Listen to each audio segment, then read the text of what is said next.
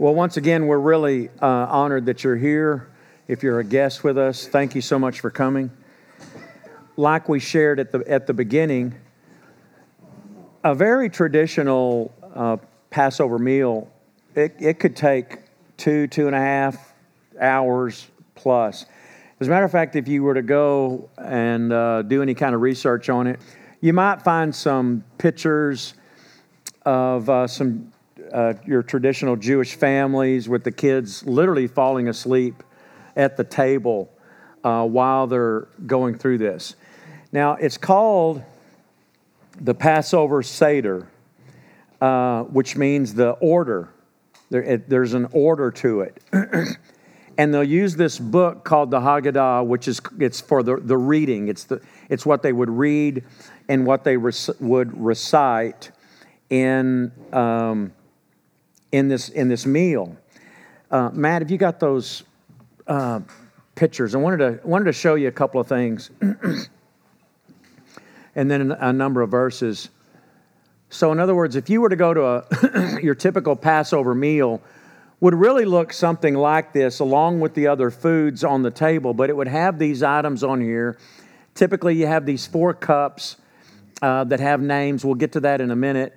There's even a fifth cup uh, that you might have heard referred to as a, the cup of Elijah. Uh, maybe you've heard of that. but then you, will have that, and then you have the matzah. We have that on your table.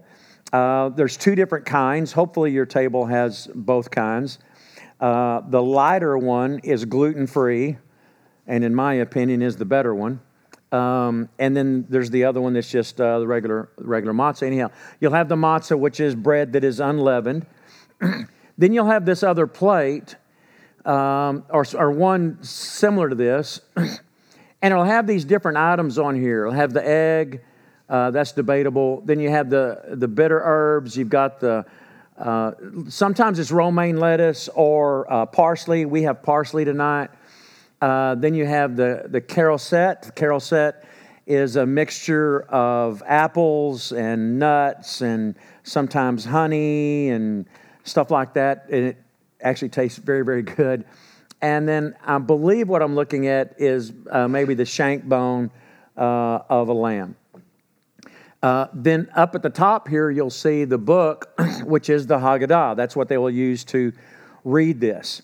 And the reason for doing all this is because we're told in the scriptures that we are to remember when God brought us up out of Egypt, uh, when God passed over Israel, uh, when the angel of death came and all of that, and the firstborn of Israel didn't die if they had the blood of the lamb, the Passover lamb, uh, over their doors. and then he, he brought them out of Egypt. And so he said, You're to do this, and you're to do this regularly. We're going to read these passages in a second. And you will teach your children when your children ask, Hey, Dad, is it okay if I paraphrase? Hey, Dad, what's the deal with this service and eating these weird foods? And then you're to respond, uh, this is what God did when He brought us up out of Egypt. Pull that next slide up, Matt.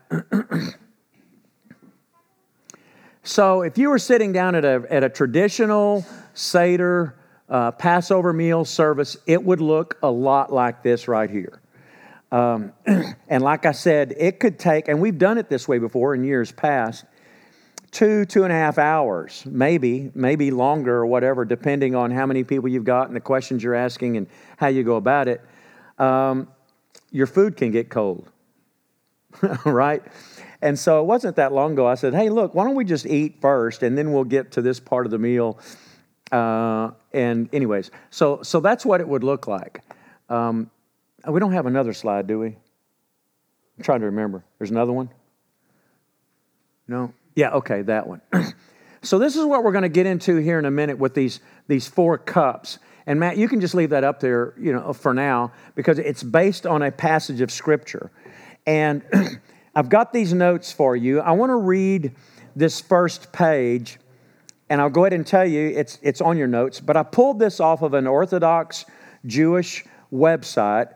And I just wanted you to read this and I wanted you to see this because I want you to understand something that is important on a lot of different levels. Okay? And that's why you'll see some wording spelled the way it is and so on and so forth. So it said God uses four expressions of redemption in describing our exodus from Egypt and our birth as a nation. I will take you out, I will save you, I will redeem you, I will take you as a nation. And that word, I will take you out, doesn't mean I will kill you. It means I will take you out of Egypt. Our sages instituted that we should drink a cup of wine, a toast, if you will, for each one of these expressions. We recite the Kaddish after the first cup. We read the Exodus story from the Haggadah over the second cup. We recite the grace after meals over the third cup. And we sing the big Hallel, psalms and hymns of praises to God over the fourth cup. During the Seder, we can experience these elements of redemption in a spiritual sense. There are a number of explanations as to the significance of the various stages of redemption conveyed through each of these expressions. Here is one Salvation from harsh labor. This began, this began as soon as the plagues were introduced. Salvation from servitude, or the day the Jews left Egypt geographically and arrived at Ramses. The splitting of the sea, which we were able to walk through tonight. after which the Jews felt completely redeemed without fear of the Egyptians recapturing them and becoming a nation at Sinai. During the Seder, we can experience these elements of redemption in a spiritual sense by leaving our Egypt and our servitude to our egos. There's actually a fifth expression in the above mentioned verses, and I will bring you to the land which I promised to Abraham, to Isaac, and Jacob, and I will give it to you as an inheritance. While the exodus from Egypt and the birth of the Jewish nation are permanent, we have yet to be brought to Israel on a permanent basis. In honor of this verse, we have a fifth cup at the Seder, the cup of Elijah. This cup is set up for Elijah during the second half of the Seder, but we do not drink it. Elijah will announce the arrival of Mashiach, that's the Messiah, who will bring all Jews to Israel for good. during the course of the evening, you will have four cups of wine, veggies dipped in salt water, flat, dry, cracker like bread called matzah bitter herbs, often uh, horseradish without additives, um, romaine lettuce dipped in charoset, a paste of nuts, apples, pears, and wine. A festive meal that may contain time honored favorites like chicken soup and gefilte fish. Each item has been in place in a 15 step choreographed combination of tastes, sounds, sensations, and smells that have been with the Jewish people for a millennia. You know what how long a millennia is? Thousand years. Okay. So I underlined that last sentence for you because I want you to notice something. It says each item has been placed in a 15 step choreographed combination of taste, sounds, sensations, smells that have been with the Jewish people for a millennia. Now, here's what I want you to see.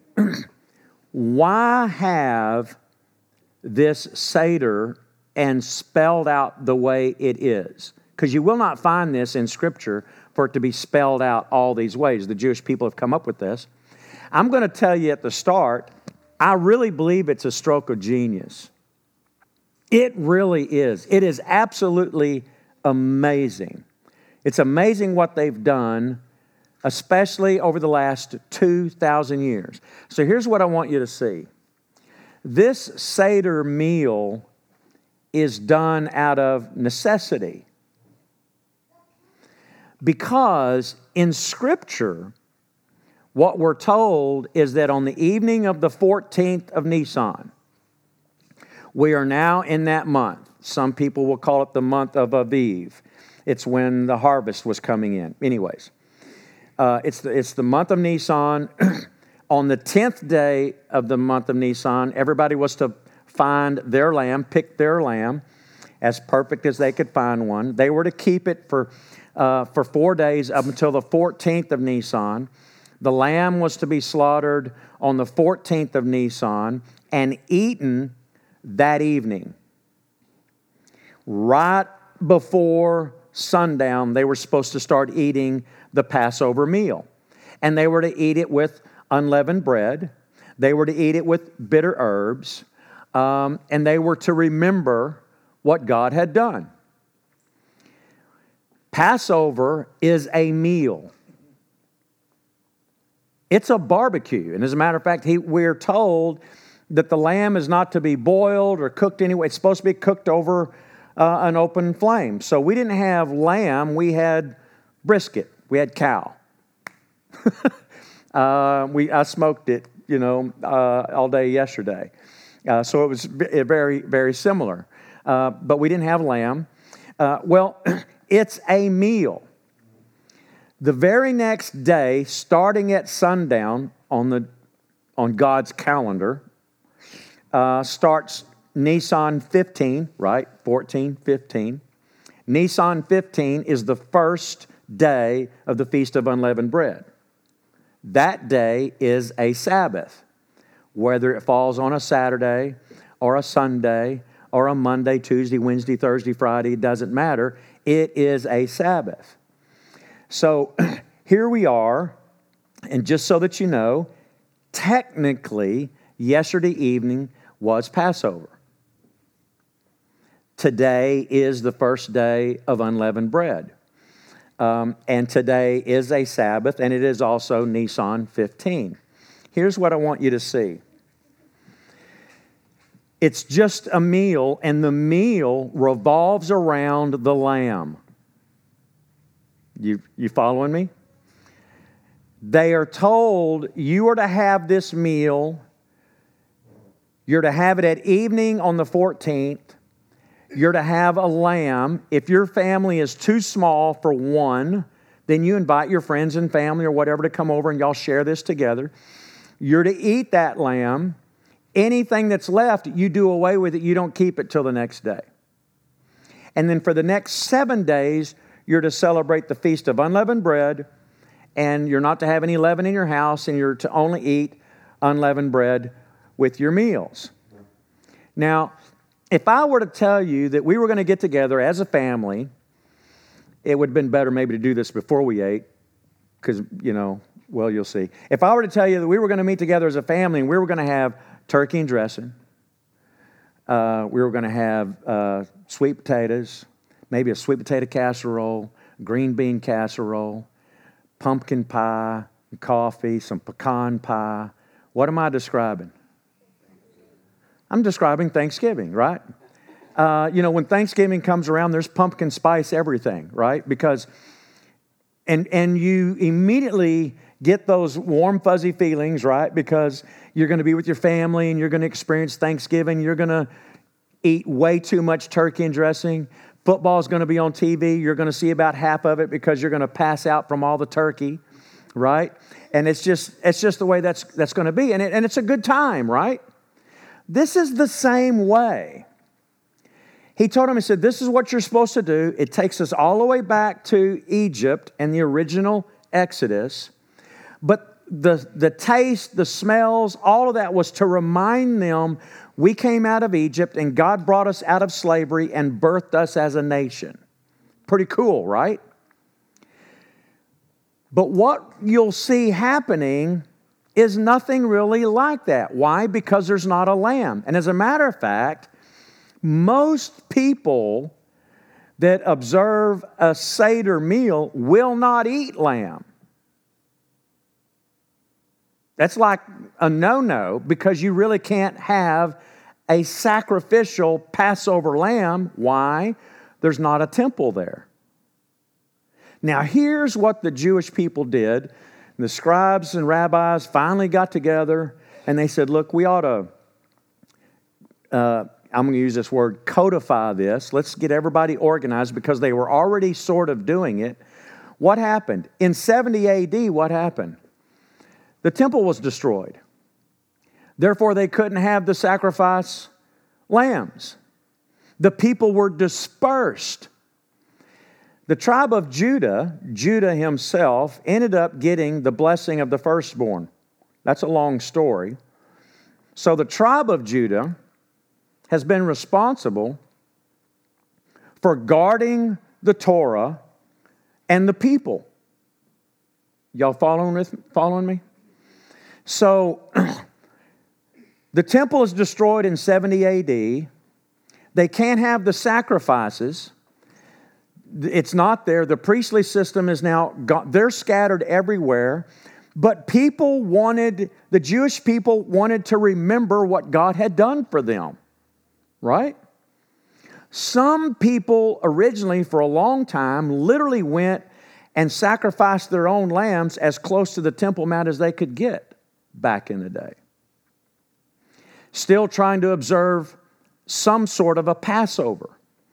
People were trying to still hold on to their, watch this, their Jewish identity and remember that this is what God said to do and we want to follow Him.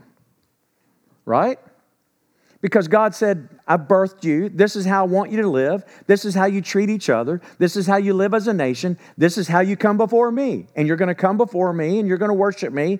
And guess what? Three of the feasts, they were required to go directly to the temple area, whether it was there or in Shiloh, where the tabernacle was. I'm getting off track. Um, three times a year, they were to come before God and have their sacrifices and meet with God. That was to happen at Passover, Pentecost, or Shavuot, and Sukkot, or tabernacles. Okay? This was the first one. This, was, this is commemorating them becoming a nation. This is like their constitution, like our constitution. And God says, This is exactly what I want you to do. So people felt compelled, we really need to do this. And everybody was trying to figure it out. Watch this. So, this Seder that around the world right now, there are millions, millions and millions of people doing this. There's a lot of church services this weekend that'll have a Seder meal.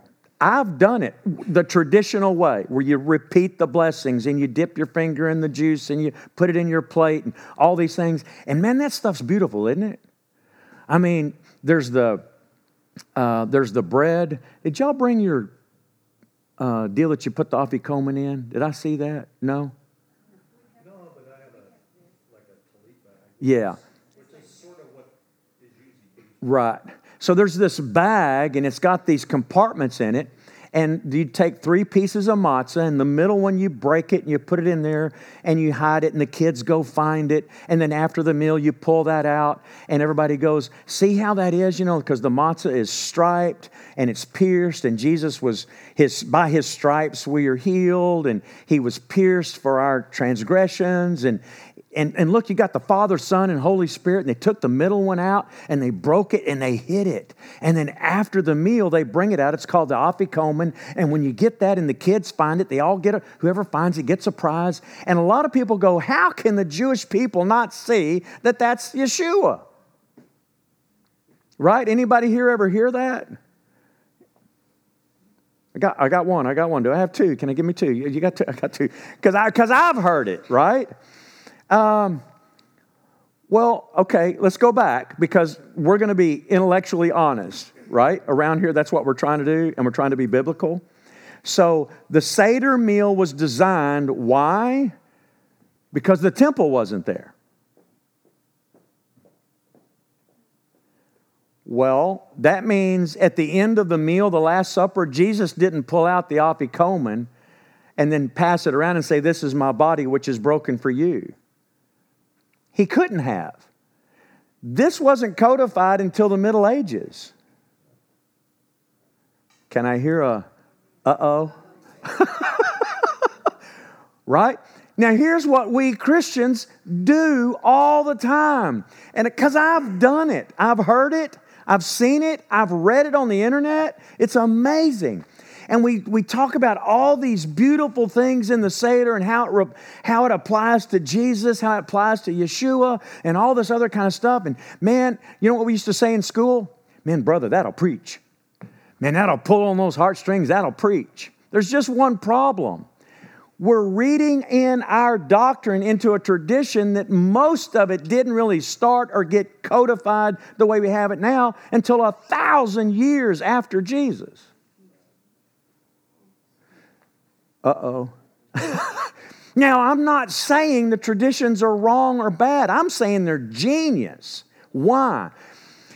They literally will tell you, if you'll go research this, that they've made this so elaborate and they talk about the lamb so much in this service that it's like the lamb is there even though it's not. They couldn't do and still can't. Did anybody see where the Temple Mount people were asking to do the, the Passover sacrifice there at the Temple Mount? And they did on the southern side, not up on top, but just outside. Uh, you have to go, wow, um, getting closer and closer. Because they have a renewed Sanhedrin and everything, anyway, so we're, we're getting close. But they still can't do it and do it properly. Therefore, to keep their Jewish identity, to keep their Jewish identity tied to the Word of God, to do what He said do, but you can't do it perfectly. Nobody can.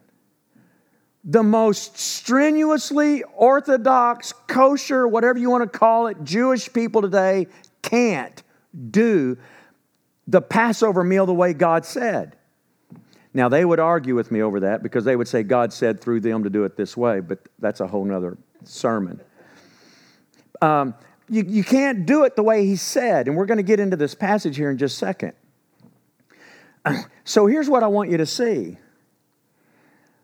This was so important because it held the Jewish people together and protected, if you will, the Torah, the Old Testament, the Word of God. It's something that we can trust.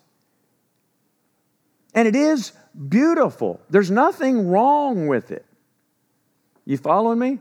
I don't think there's anything really wrong with it. What's wrong is when we start interjecting our theology in a tradition that started a thousand years after Jesus and then assuming that the Last Supper, Jesus handed out part of this striped, pierced, dried bread, pulls it out of the bag, and says, This is my body which is broken for you. That's not what he did. Uh, and as a matter of fact, you've got the, the four cups. We'll get into that in a minute. Uh, and so people will say that after the meal, Jesus took uh, the cup, you know, the cup of redemption, and he passed it around. And the reason, and I've said this, that's why I know it's out there.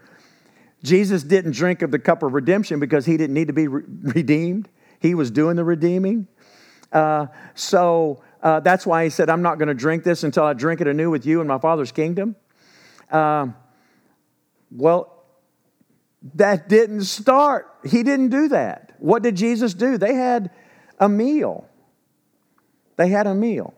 So let, us get into some of these passages. I want you to see something here. I'm on page two of our notes. I've actually made it to page two, and I'm not sure how long I've already been talking. Uh, John 13, verse 1. And I want to show you something, and hopefully it won't upset you too much. John 13, verse 1, it says, Now before the feast of Passover, when Jesus knew that his hour had come to depart out of this world to the Father, having loved his own who were in the world, he loved them to the end. I stopped there because it's the next few chapters that deal with this last night uh, when he's having this last meal uh, with his disciples. Judas betrays him and all that stuff. There's a bountiful amount of teaching that Jesus does uh, that night. Um, but here's what I want you to see, and you might want to circle it or whatever, because here it says, now before the feast of Passover. This is where we Christians have a little bit of a problem. Matthew, Mark, and Luke are referred to as the synoptic gospels. They're the gospel, they agree with each other so much that the theorists out there believe that there was probably one document that the other two copied and used, at least for a source text or whatever.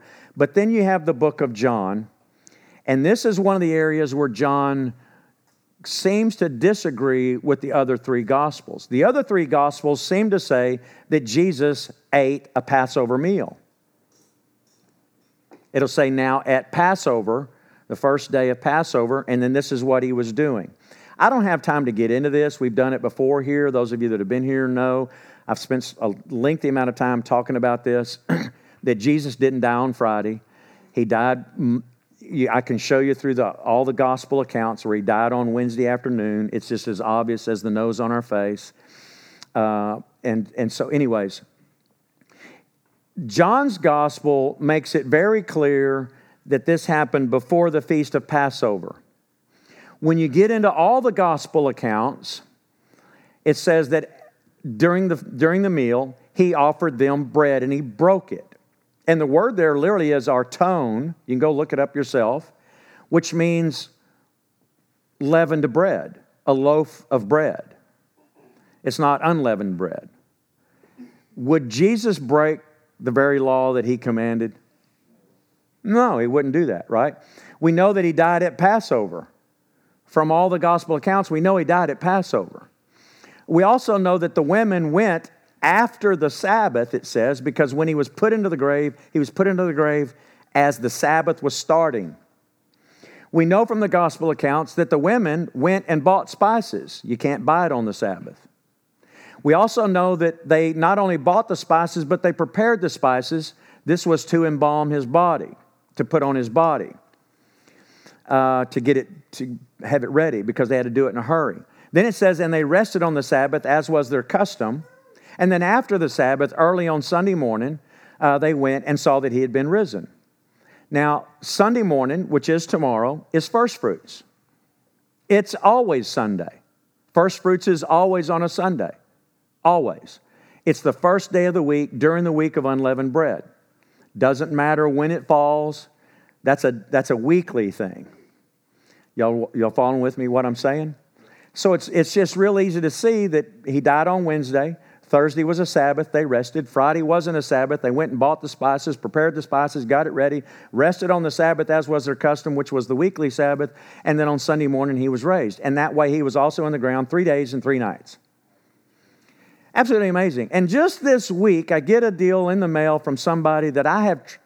I used to follow this guy like clockwork. He's dead and gone now. He's with the Lord. Great guy. And I'm reading and I'm going, I used to regurgitate the exact same thing on how we can explain away that Jesus died on Friday, rose on Sunday, and that's three days and three nights. And I go, anyways, I, I'm going to leave that alone for a second. So, what I believe happened was that Jesus just had a Last Supper with his disciples. When he was coming into town, he says, I need y'all to go find this place where we can prepare for the Passover meal. This didn't happen overnight, what we had tonight, right? Um, it'd be the same thing as saying, you know, hey, we're going to meet together and, and, eat at Christmas or whatever you're celebrating, right?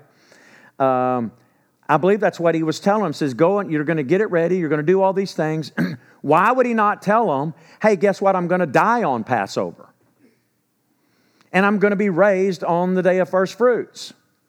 Why did he not do that? Uh, we've covered this before. He's not going to tip his hand, not necessarily to them, but to the devil himself. Because the devil had entered into Judas to betray him, and he goes out and does it, and Jesus dies exactly when he's supposed to, where he can be in the ground according to his own prophecy, three days and three nights, the same way that Jonah was in the belly of the fish for three days and three nights, and he's raised on first fruits. It's not difficult to see.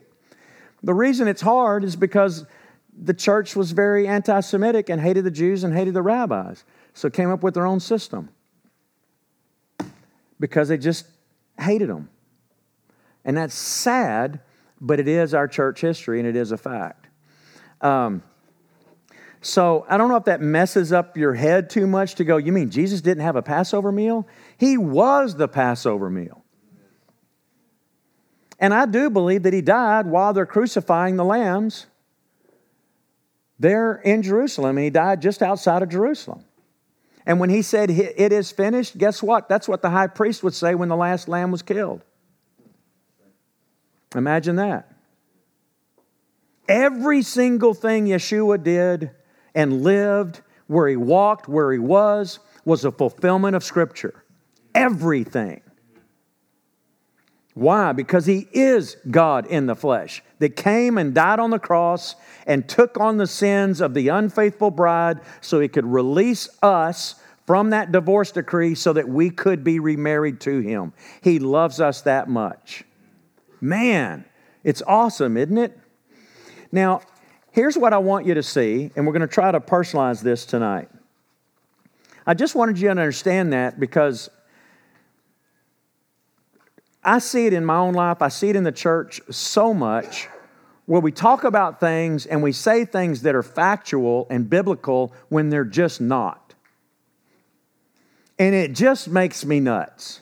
I'm sorry, but I go, can we just be intellectually honest and biblically honest?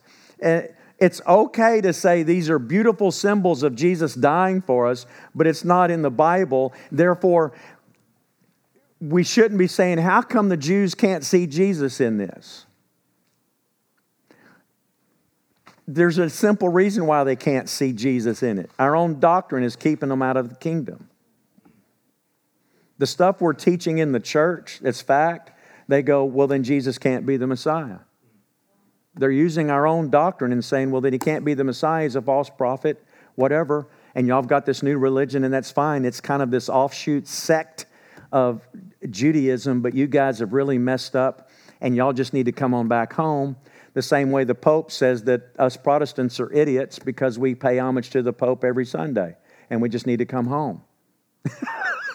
Our own theology is just so messed up. So I just wanted you to see that so we can be honest, okay? Let's look at these uh, passages and then we're going to do something. So, one of the typical passages that will be read during a uh, Passover Seder is this one here in Exodus chapter 6, verses 1 through 8. This is also where these four cups come from. They didn't just dream this stuff up out of nowhere, they actually know their Bible better than most of us do. It says uh, in Exodus, and I've got this in here in the scriptures version because I want you to see something that's really cool.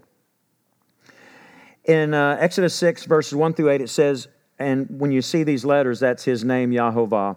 It says, And Yahovah said to Moshe, that's Moses, Now see what I do to Pharaoh, for with a strong hand he is going to let them go, and with a strong hand he is going to drive them out of his land.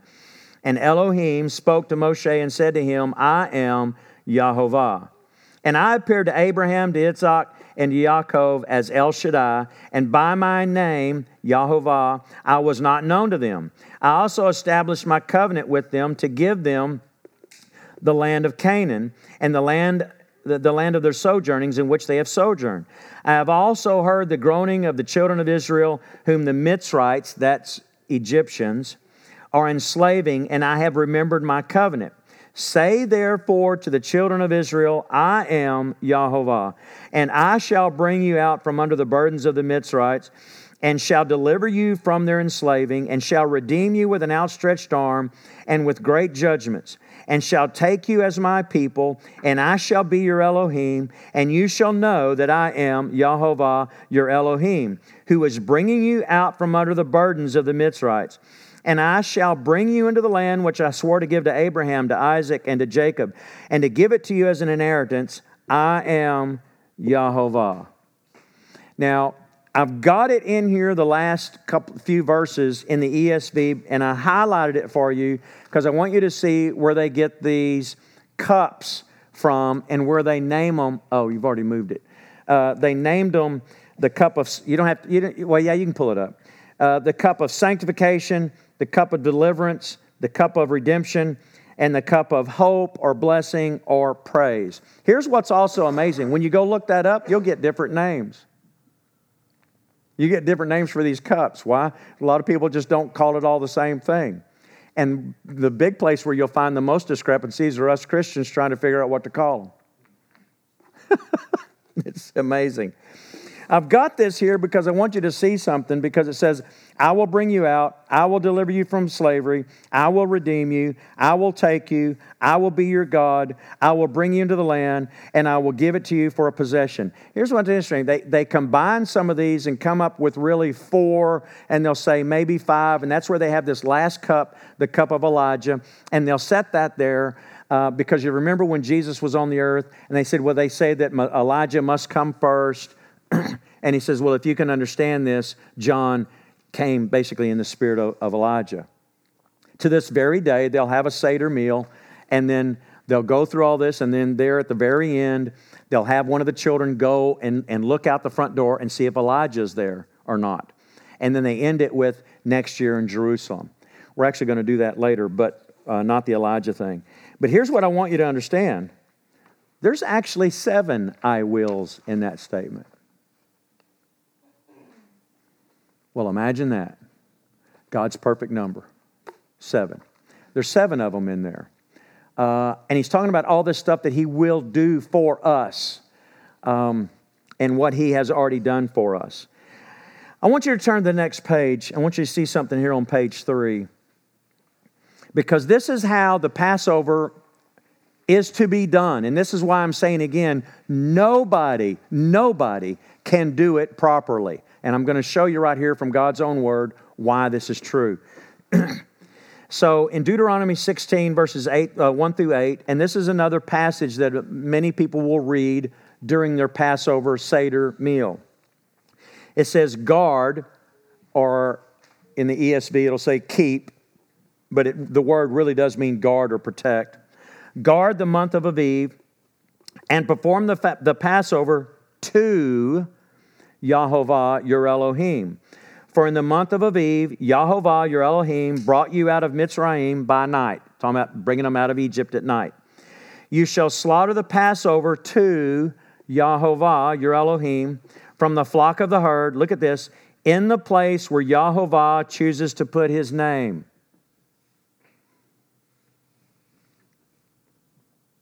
Big deal. Very important. Verse 3 Eat no leavened bread with it. For seven days you eat unleavened bread with it, the bread of affliction, because you came out of the land of Mitzrayim in haste, so that you remember the day in which you came out in the land of Mitzrayim all the days of your life. And no leaven should be seen with you in all your border for seven days, neither should any of the meat which you slaughter in the evening on the first day stay all night until morning. You are not allowed to slaughter the Passover within any of your gates or towns which your Elohim gives you, but at the place where Yahovah, your Elohim, chooses to make his name dwell. Where is that? Jerusalem. There's only one place they can be sacrificed. Why? Because they're being sacrificed to him not to you, not to me. It's not ours, it's His. It's remembering what He did. And one way to really remember it is to eat. I just told you, I said, if I start talking about turkey and dressing and cranberry sauce and you know pumpkin pie and all that stuff, we automatically think Thanksgiving. You probably have got those smells going through your head right now, right? Going, is it is it fall yet? Um, that's what God wanted for His people. You're to have this meal, you're to do this, and when you smell this, you're to think of me. You're to think about what I've done for you.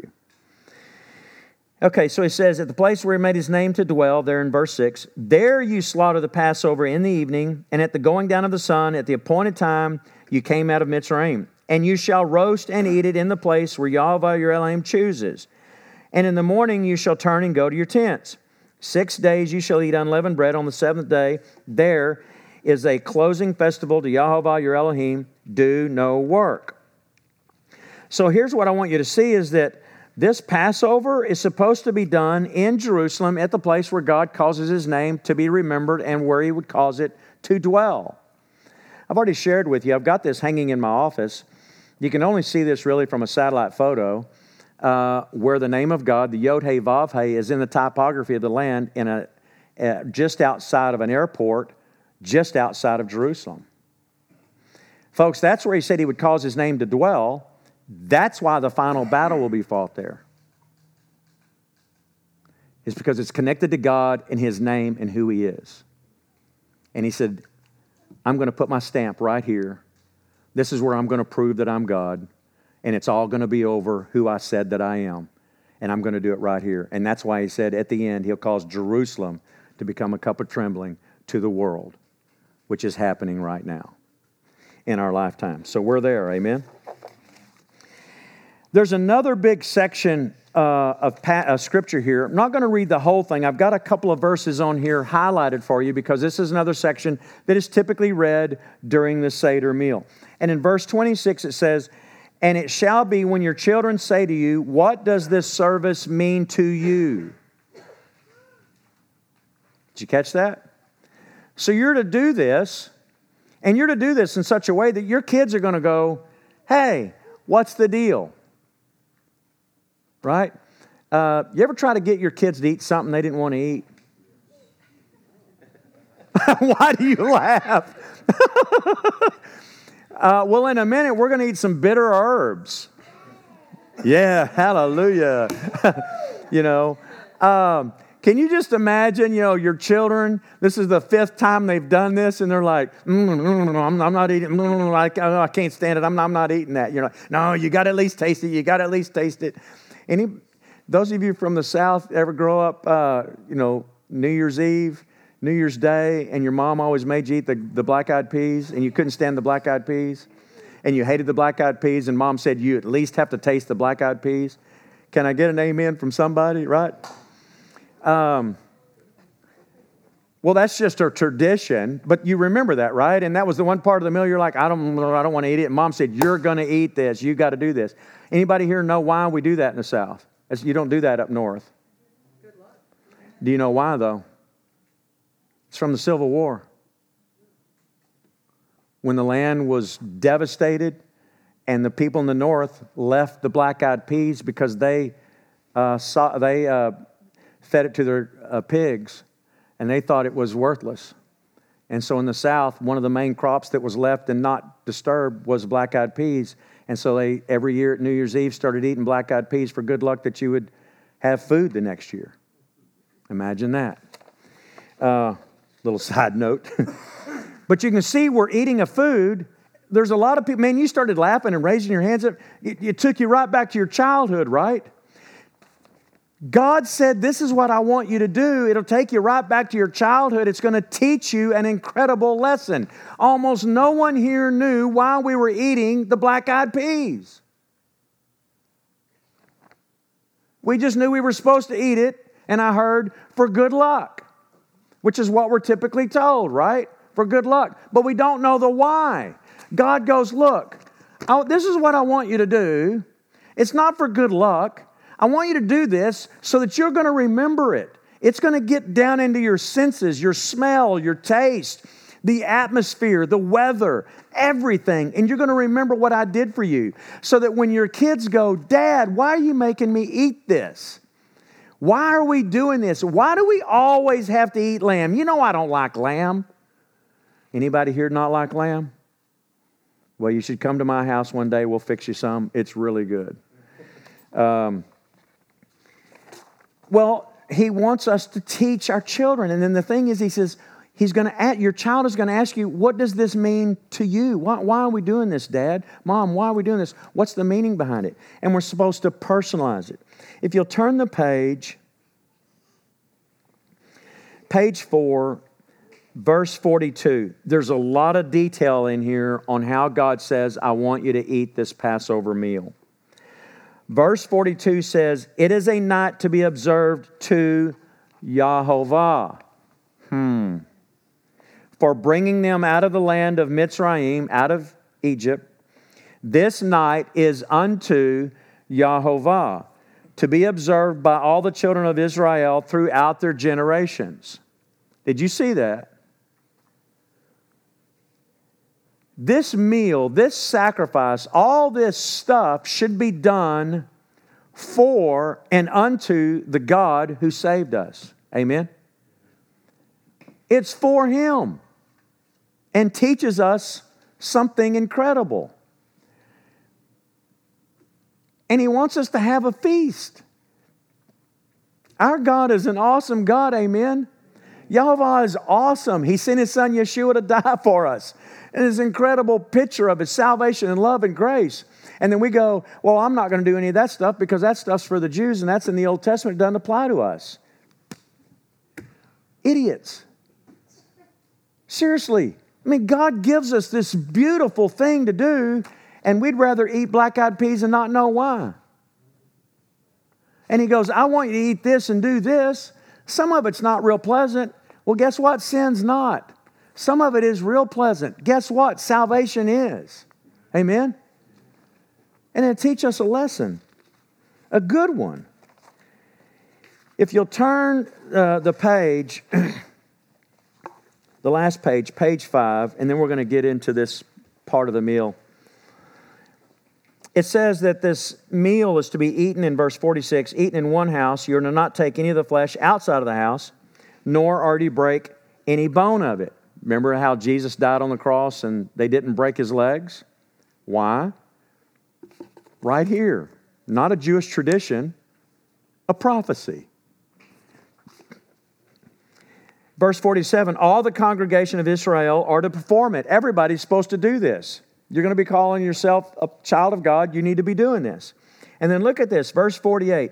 And when the stranger sojourns with you and shall perform the Passover to Jehovah, let all his males be circumcised, and let them come near and perform it, and he shall be as a native in the land, but let no uncircumcised eat of it. This is the one festival where God says, Look, this meal is only for those that are circumcised, the family or the men in that family are circumcised. No uncircumcised person or his family can eat of this meal. They could celebrate uh, unleavened bread if they wanted. They'd go around and you know not eat any leaven and not work and all that kind of stuff. But this is a specific meal.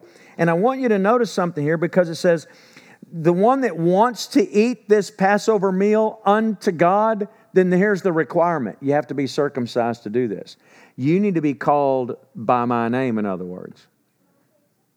And there needs to be a physical reality of that as well, not just words coming out of your mouth. And then look at this, verse 49. This is not the only place this is in your Bible. It says, There is one Torah for the native born and for the sto- stranger who sojourns, sojourns among you. There's one law. See, there's not a law for the Jew and a law for the Gentile, and they're two separate, and we're serving the same God. That's not what the Bible says. The Bible says there's one law, one Torah, which means teaching and instruction. It's not a burdensome law. It says there's one Torah for the native born and the sojourner that's traveling among you. One. You know, to do this together. Verse 50. And all the children of Israel did as Yahweh commanded Moshe and Aaron, so they did. And it came to be on that same day that Yahweh brought the children of Israel out of the land of Mitzrayim according to their divisions. So, this is where Moses is telling them this is how this is supposed to happen, this is what's supposed to go on. And anybody that's not a native born Hebrew that wants to join themselves with us, and they also want to partake of the Passover, then they have to become circumcised and literally join Israel. The Apostle Paul said in Romans 11, we've been what? Grafted into Israel. Imagine that. Um, so there's, there's just one teaching for all of us. And it's not a burden. It's not burdensome. It's not hard. It's beautiful. It's powerful. I mean, God, He's not a, he's not a killjoy. If anything, He's the exact opposite. You know what He does with some of these feasts? Sorry, I'm sorry. I have sermons fly through my head all the time. He goes, When you come, here's the command you have to celebrate. That's the command. Put on your happy face. Ain't all this. Oh, I've got joy. I joy, joy, joy. You know. No, he wants us to celebrate. A bunch of us Baptists going to have a hard time in heaven learning how to dance. It's amazing. Because he goes, I want you to celebrate. You should be happy. You're not in Egypt, you're in paradise. Can I get a hallelujah, somebody? You're not still in your sin and dead and gone. Now you're walking with the king, promised heaven. That's pretty good news, right? That should be more important than the Rangers beating the Astros. It should be, right? I mean, we should be happy people. God even says, look, when you're coming, I know this might rock some of your boats a little bit, but He goes, when you're coming, if it's too far for you to bring your animal with you, take it, sell it, and then come and buy whatever your heart desires. Buy whatever food, drink, strong drink, whatever, and celebrate. Yeah, woo! Right? He wants us to celebrate. He's not that, you know, whatever. He's, he's a God that loves us, crossed eternity to spend everything in the eternal bank to purchase our salvation. He's given us all these beautiful memorials, and they're His appointed time to meet with Him. I skimmed over it because I knew I was running way out of time, and I've already gone a lot longer than I thought I would. But he talks about the sojourner. He says if he wants to do this and he wants to come before him. In other words, it's a desire to approach God. These are his appointed times throughout the year. There's seven of them. There's seven appointed feasts throughout the year to approach God and meet him when he says, This is when I want to meet with you. We were driving yesterday.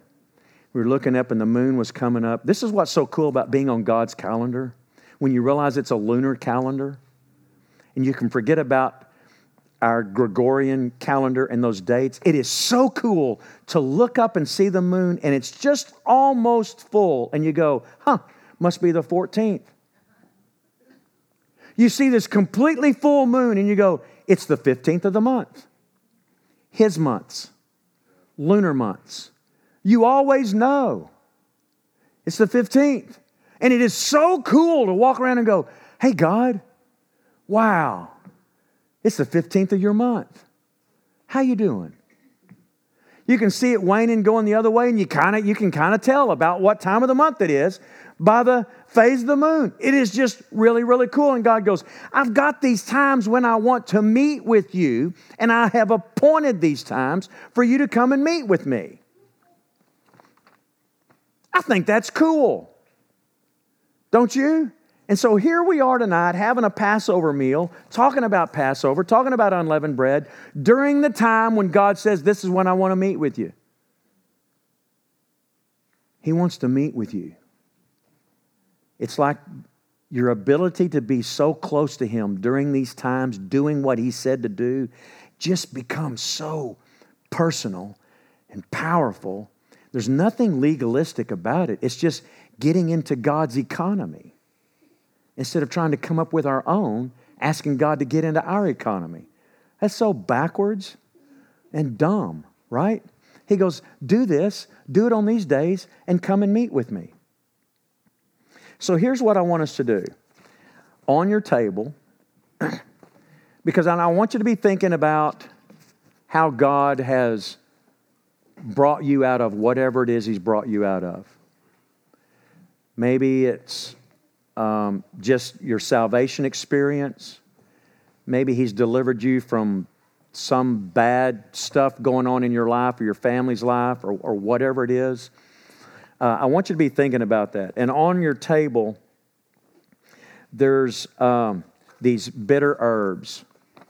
This is the fun part.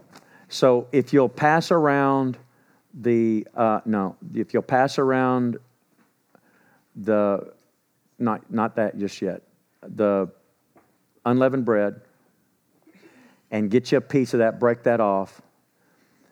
Get just, just get you a piece of that and then there's these bitter herbs. It's horseradish. Yeah. So if, uh, yeah, it's in the little cup. We didn't think it would take much.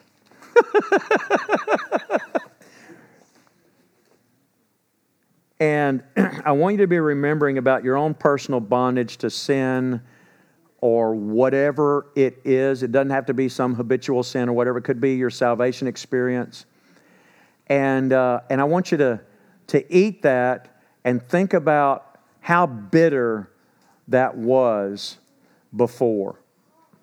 I'm going to do the same thing. I get, get, get my own joy going on here.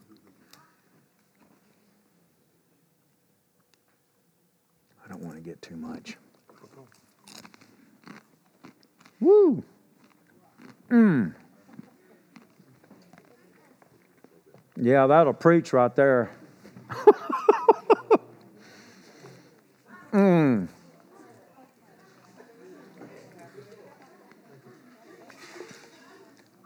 People going after the water. Hallelujah. I forgot to tell you this. If you'd like, you can go ahead and pour some of this juice in these small cups that you've got.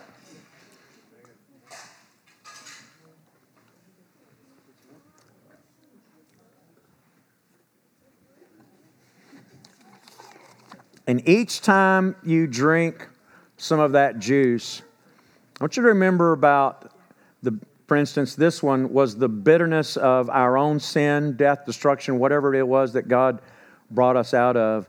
And because of the shed blood of Yeshua, that can be washed away. Amen? That's some good news. Now, typically, they'll have a special prayer done at each one of these cups. But I, I do have some reasoning behind my madness this evening. So you can take a sip of that and just think, man, Yeshua, thank you for dying for me. God is good, isn't He? The next one is eating these herbs. This is the uh, parsley you've got on the table. And this is to be dipped in salt water. And this is remembering our tears and longing for deliverance, along with um, the salt water that Israel walked through. Uh, and they had, to, they had to actually, you know, walk through that. And the tears that they shed in begging for and longing for deliverance. And once again, that doesn't go down too well you can wash that away with uh, the juice and think about how sweet it is because God says, when everything is said and done, Yeshua Himself is going to wash away or do away with every tear, every sorrow, shame, guilt, all of that. There will be no more tears. There will be no more death. There will be no more shame with our King. Amen. Um, aren't you looking forward to the day when you'll no longer have to say, I'm sorry?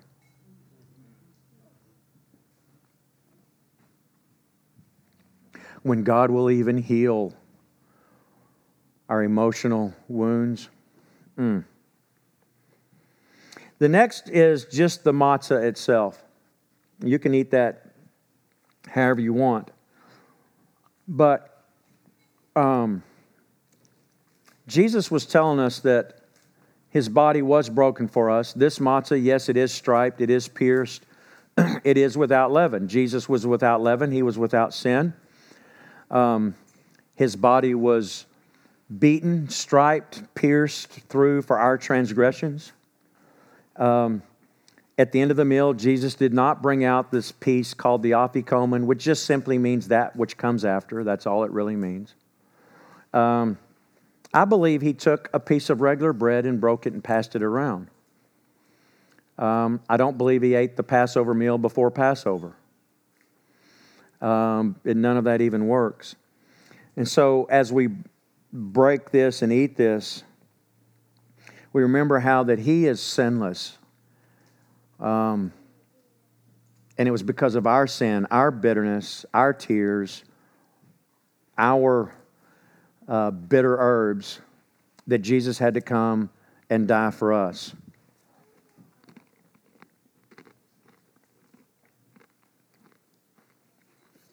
Now comes the really good part. On your table, is also this mixture called charoset. This is typically served. It's very sweet. It is a lot of nuts, so if you do have a nut issue, I know you're thinking I'm a nut, you have an issue with me, but if you're allergic to nuts, like me, um, I'm getting away. Um, just be careful with that. But that this is what this is, and it is very sweet. And this is to remember the sweetness of our deliverance. Here towards the end of the meal, uh, the end of this service, to be thinking about how God is so good. Um, he's just so good to us. And it's sweet knowing God, isn't it? It's not bitter, it's not hard, it's not uh, negative. He's not a killjoy. He, uh, he loves us, and walking with Him is a sweet thing. Isn't God good? Oh, my.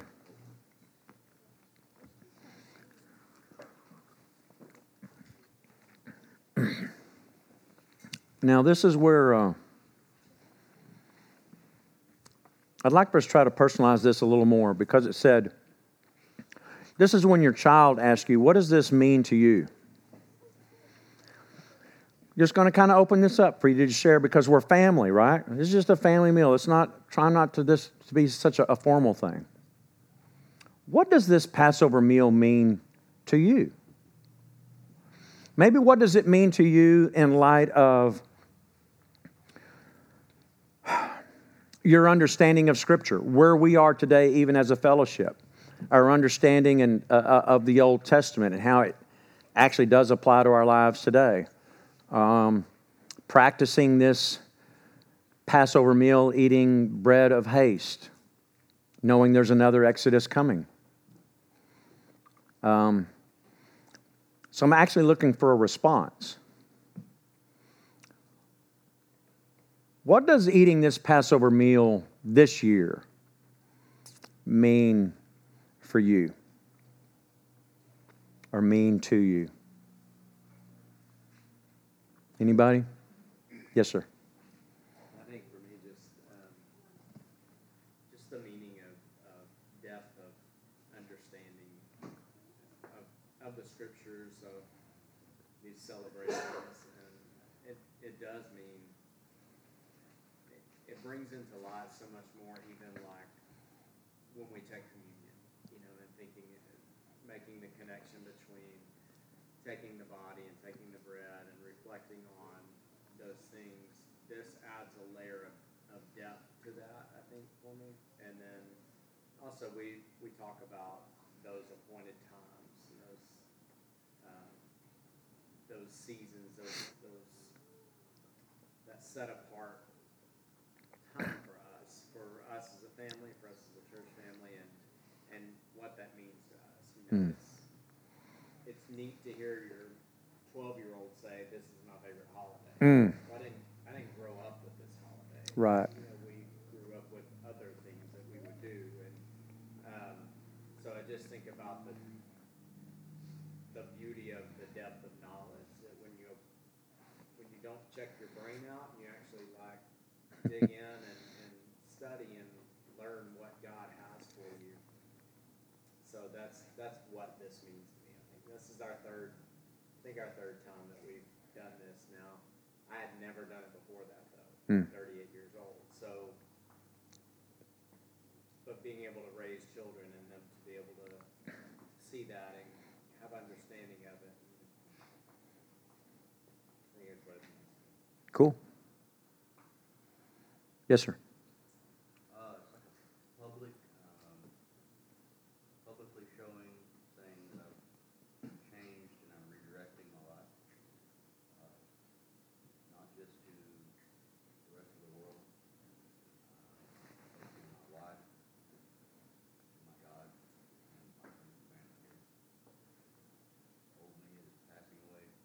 Mm. Awesome. Anybody? Yes, ma'am.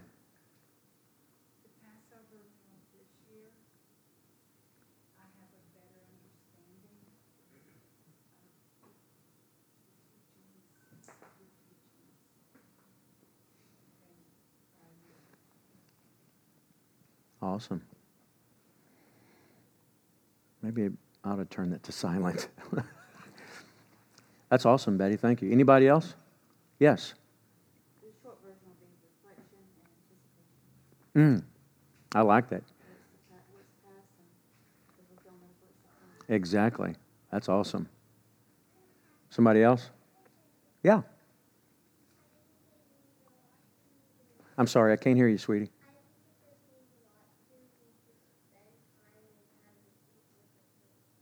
Awesome. And that's what it's really supposed to be. Yeah. Anybody else?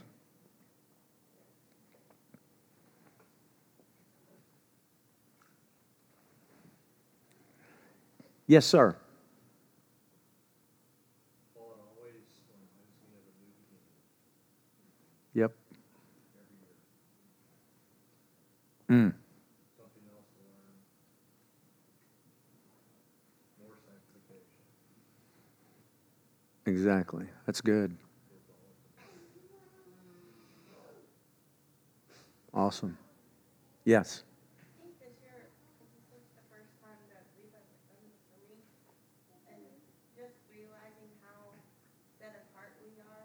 Mm.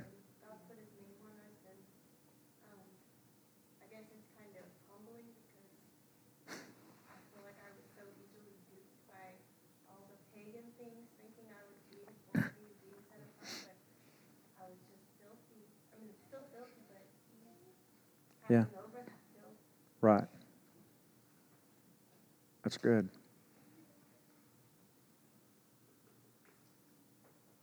Anybody else? This one's a little bit more uh, personal. Um, you can share this if you want or just think about it. But has Yahovah Himself brought you out of your own Egypt?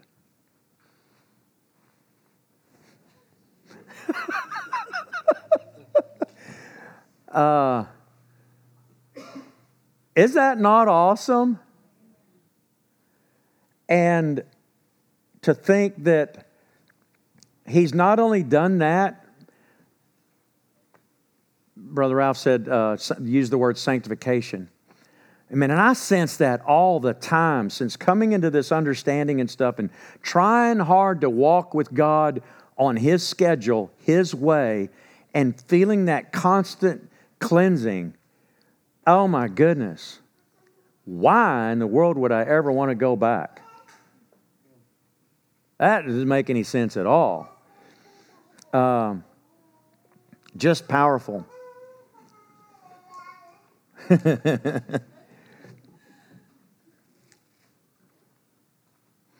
so, what has, and I've got this one, it's not really trying to say it a different way, but what has been your experience in keeping the feasts? I used the term there, I did put it in the plural, uh, the feast to Jehovah. What's been your experience in, in keeping this, which means, because I know some of you have, we've kept Passover and these other feasts, Sukkot, uh, maybe some of you have even done Hanukkah, whatever, although that one's not biblical, but it's still cool and prophetic. Um, what has been your experience in keeping these feasts, trying to do them and learn? How has that impact your life? What's been your experience with that? All of them in general, not even just, just this one. Yes. I think my neighbors are really confused. okay. Yeah. Yeah. yeah, they don't. You're Christian, really? Oh, okay. Right. Right. Right. I I can relate to that. Yeah. It's part of Egypt coming out. It exactly. It that's right. Anybody else?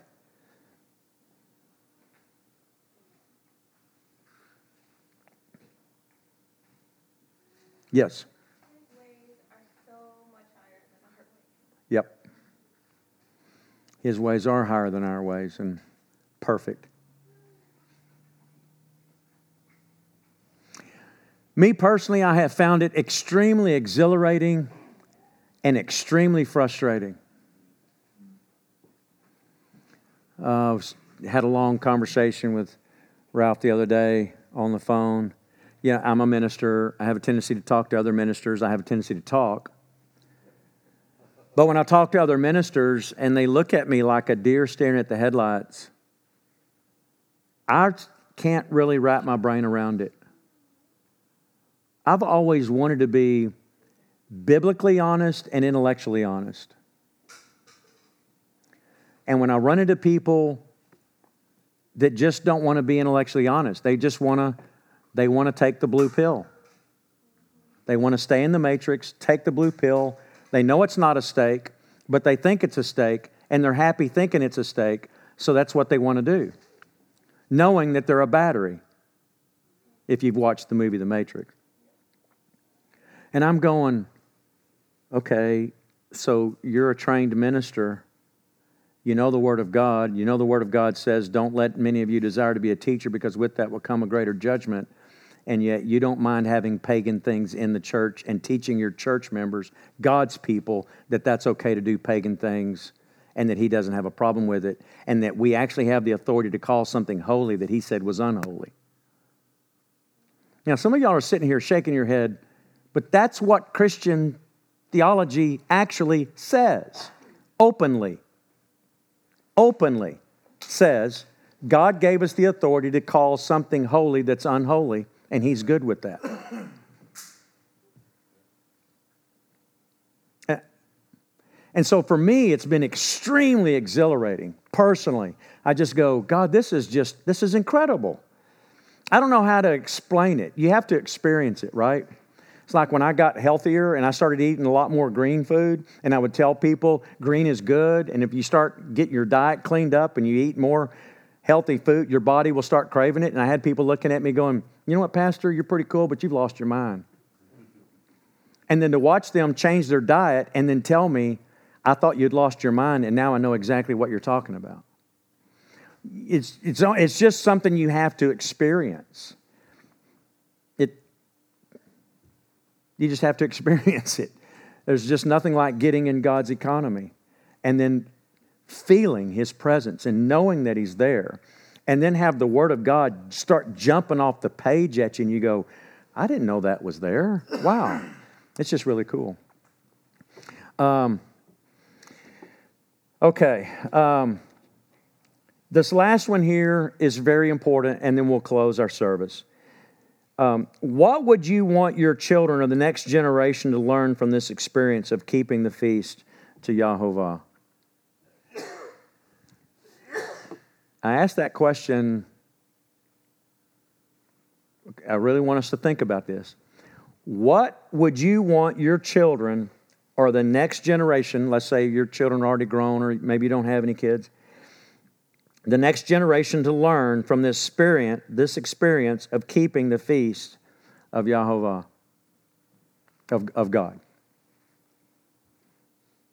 Want them to learn the truth. Oh, wow. Anybody else? Okay.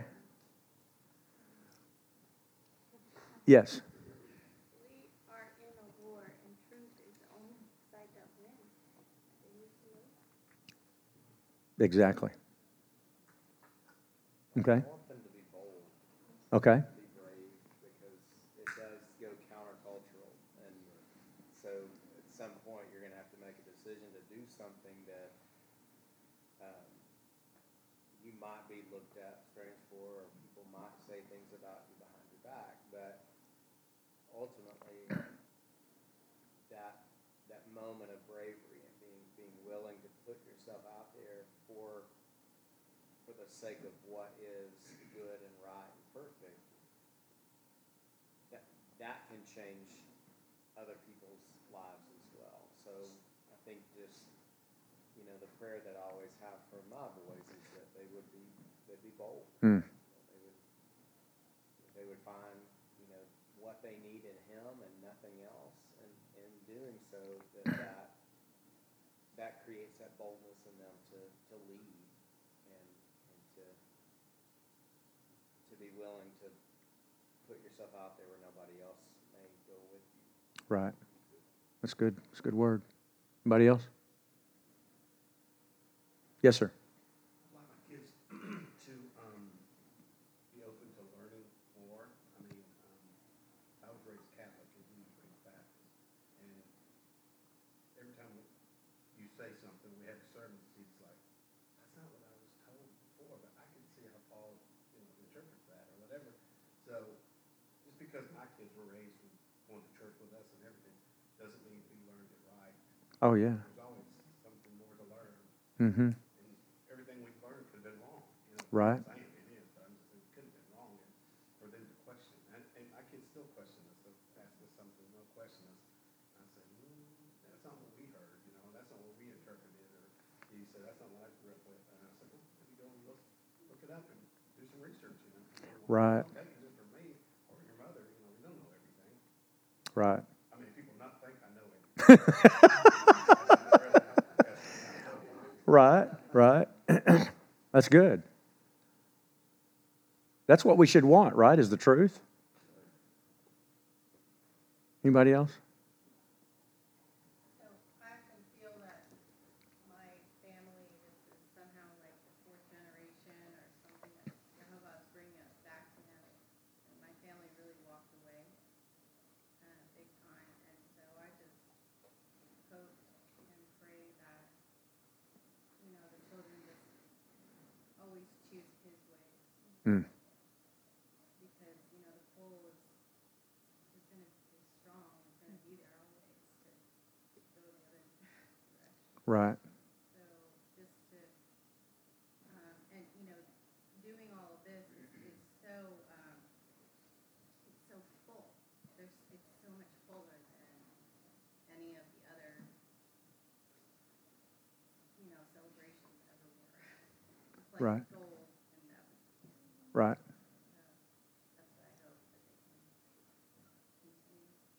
Cool. Yes, sir. I think it's cool, but it probably upsets the snot out of Satan whenever we do these things. Exactly. We really get to punch him in the mouth a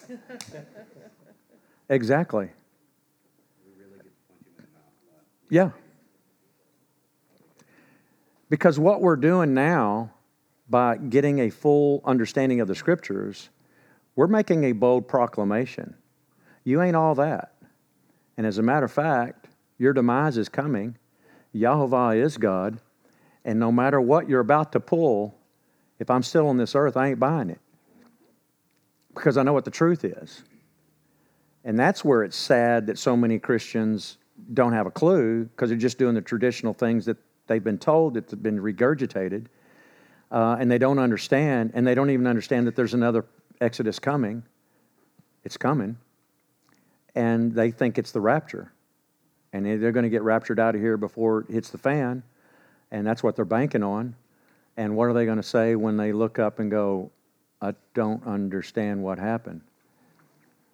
Um, but God has pulled the scales and pulling the scales off of our eyes so that we can see that, so that we can get prepared. My hope is that our children in this next generation will be people that will search for truth and that will search the Bible for themselves.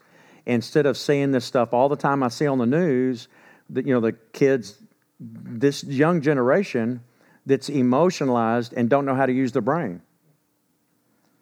And so they're out there fighting for causes they don't know what they're fighting for. And I go, what we don't understand is that that same mindset's in the church because we're biblically illiterate, because we just regurgitate the sermon sound bites that we've heard, and we like that and we go on. Uh, instead of, well, this is what the Bible said, and the Bible said that you were doing this and we're doing it unto Him. So we want to honor Him and honor Him with our celebrations. I think that's really cool instead of just, you know, our other stuff. I'm really glad you came. I hope it was meaningful. I hope it was helpful. Um, you didn't do a traditional Seder service tonight. um, you can go look that up and uh, feel free to practice that at your home if you would like. Um, and I'm not saying there's anything wrong with it. I'm not. I'm saying that what they did, I think, is actually a stroke of genius. Uh, and God is opening up everybody's eyes, I believe. He's calling out His people to show us His truth so that we can learn what He said in the Bible and to follow what He said in His Word so we can get closer to Him so that we can understand what happened so that we'll know what will happen. And you're not going to know what will happen if you don't know what already happened because He said over and over again, I'm going to tell you the end of the matter from the very beginning. And all these things were given to instruct you so that you'll know what's coming. And this is one of them. So I'm, I'm glad you came. I want to pray. uh, we'll kind of close our time tonight. Um, I hope you are blessed. I hope you are blessed beyond your wildest dreams.